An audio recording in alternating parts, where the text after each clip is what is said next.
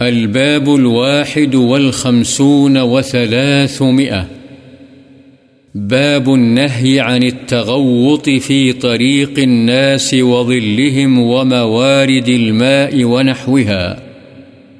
لوگوں کے راستے سایہ دار جگہ، پانی کے گھاٹوں اور اس قسم کی دیگر جگہوں میں قضاء حاجت کی ممانعت کا بیان۔ والذين يؤذون المؤمنين والمؤمنات بغير ما اكتسبوا فقد احتملوا بهتانا وإثما مبينا.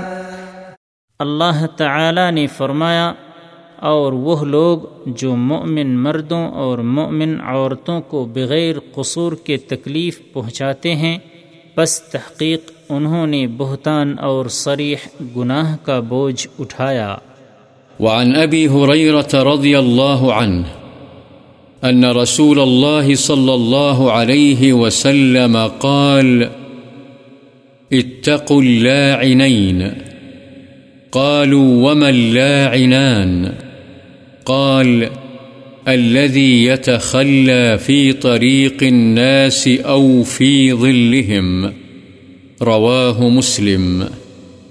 حضرت ابو حریرہ رضی اللہ عنہ سے روایت ہے رسول اللہ صلی اللہ علیہ وسلم نے فرمایا، دو لعنت کا سبب بننے والے کاموں سے بچو۔